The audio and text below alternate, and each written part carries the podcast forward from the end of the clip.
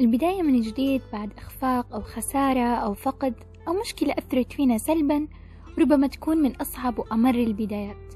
وفي أحيان واجد ربما تكون هي أجمل البدايات. وجمالها من عدمه أنت المسؤول عليها. اليوم في بودكاست نفس حابين نبدو من جديد بعد فترة انقطاع مش قصيرة ولكن بدايتنا هذه حتكون أساسا نهاية الموسم الأول من البودكاست ولكنها بإذن الله تمهيد لبداية أقوى قريبة جدا. فالسلام عليكم ورحمة الله تعالى وبركاته. يمر كل واحد منا بإخفاقات ومشاكل وخسارات وفقد ونهايات لمحطات مختلفة في الحياة شئنا أم أبينا تقبلنا أم لم نتقبل. فهذه سنة الله في خلقه. إن إحنا في هالدنيا بين نجاح وفشل سعادة وحزن نهايات وبدايات وكل شيء يصير معانا وراه حكمة ما. ومن أسوأ الحاجات اللي يمر بها الواحد منا هي النهايات لحاجات لطالما تمنينا دوامها أو على الأقل إنها قعدت معانا فترة أطول. أو الإخفاق في حاجة لطالما خدمنا عليها وتوقعنا نجاحها بس إخفاقنا كان نهاية بالنسبة لنا أو فقداننا لمركز أو وظيفة معينة كانت حياتنا كلها متمحورة عليها. ولكن شاء الله إن نفقدها. وفي هذيك اللحظة حسينا بنهاية حياتنا المهنية أو فشلنا في تخصص معين أو مادة معينة وتخيلنا وقتها إن هذه نهاية تعليمنا مستقبلنا. أو مثلا أشخاص نحبوهم لكن لسبب ما أيا كان فقدناهم. اللحظات المرة والصعبة هذه طبيعي جدا إنها تخلينا نحسوا بالنهايات. ووقت يصير لنا الموقف نقوله أنا انتهيت حياتي انتهت ما عاش نقدر نكمل وما عاش نقدر نحاول.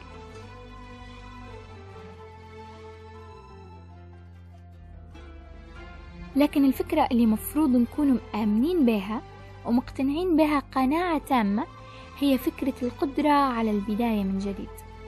مهما صار معانا ومهما مرت علينا لحظات صعبة ونهايات إحنا نقدر نبدو من جديد ونحاولوا مرة وإثنين وألف بشتى الطرق.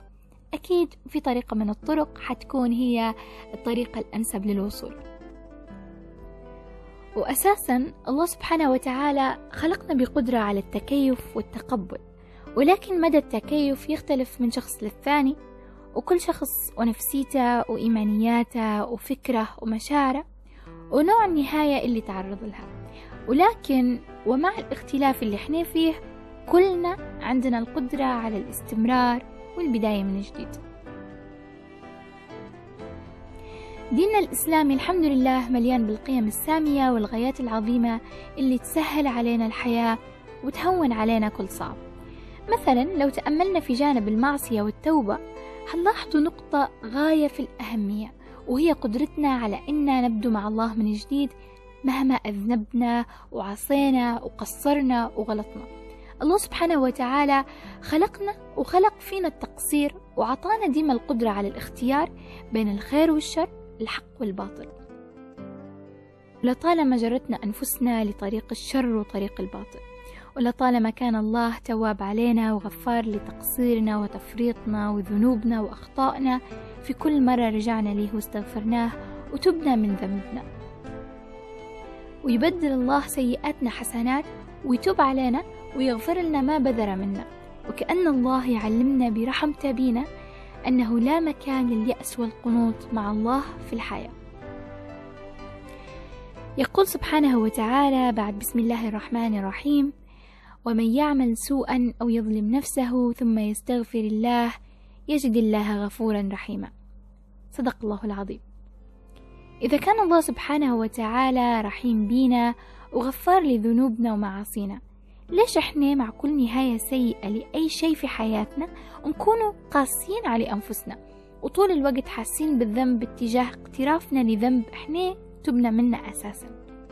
كويس إن الإنسان يتذكر ذنبه وينزعج منه بس هذا لو كان تذكر الذنب والانزعاج منه حيكون دافع لينا للتحسين والتوبة والاستغفار والرجوع وإننا نتذكروا نقصنا وتقصيرنا. وباش ما نغتروش بأنفسنا. ولكن لو تذكري للذنب بيخليني نعيش في دوامة الحسرة والندم فهنا إحنا حنكون حكمنا على أنفسنا بالسجن بين جدران أفكارنا ومش قادرين نتحرروا ونبدو من جديد؟ وروى الترمذي وحسنه الألباني من حديث أنس بن مالك رضي الله عنه قال سمعت رسول الله صلى الله عليه وسلم يقول قال الله يا ابن آدم إنك ما دعوتني ورجوتني غفرت لك على ما كان فيك ولا أبالي. يا ابن آدم لو بلغت ذنوبك عنان السماء ثم استغفرتني غفرت لك ولا أبالي. يا ابن آدم إنك لو أتيتني بقراب الأرض خطايا ثم لقيتني لا تشرك بي شيئا لأتيتك بقرابها مغفرة. إذا كان الله سبحانه وتعالى يغفر ذنوبنا وعطينا فرصة مع كل دقيقة وساعة ويوم وأسبوع وسنة ليش إحنا نضيقوا في النطاق على أنفسنا بسبب أفكارنا المغلوطة؟ حديثي هنا مش بس بخصوص اقتراف الذنب والتوبة والقرب بعد البعد ولكن الموضوع متعلق بكل شؤون وتفاصيل حياتنا. إدراكنا إن الحياة محطات وفترات وديما في حال تغير وتقلب حتخلينا نتقبل الإخفاقات والنهايات والخسارات برحابة أكثر.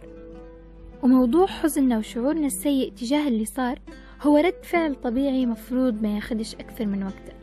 وبعدين بسهولة نقلب الصفحة ونبدو من جديد مع الحياة ومع محطات وفترات جديدة بقوة ونضج وبشغف وبحب أكثر للحياة. وبدرس تعلمناه وغلط غلطناه على أمل إن المرة الجديدة كل شيء ياخد مجراه الصحيح اللي مفروض ياخده ويوصل بينا لنهايات سعيدة بدل النهايات الحزينة وفوز بدل خسارة وكسب بدل فقدان. فخلونا نتحرروا من كل فكرة تخلينا مسجونين ومش عارفين نفكر ونبدو من جديد ونطلع كل فكرة مصعبة علينا الحياة. ديما في فرصة لتصليح الخلل وديما في فرصة للبداية من جديد. وديما نقدر نعيشه بشكل أفضل مهما صار ومهما كان اللي تعرضنا له.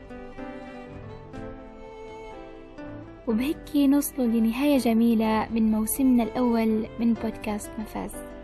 على أمل إن بدايتنا الجديدة نقدر نقدم فيها موسم أجمل وأمتع وأكثر قيمة.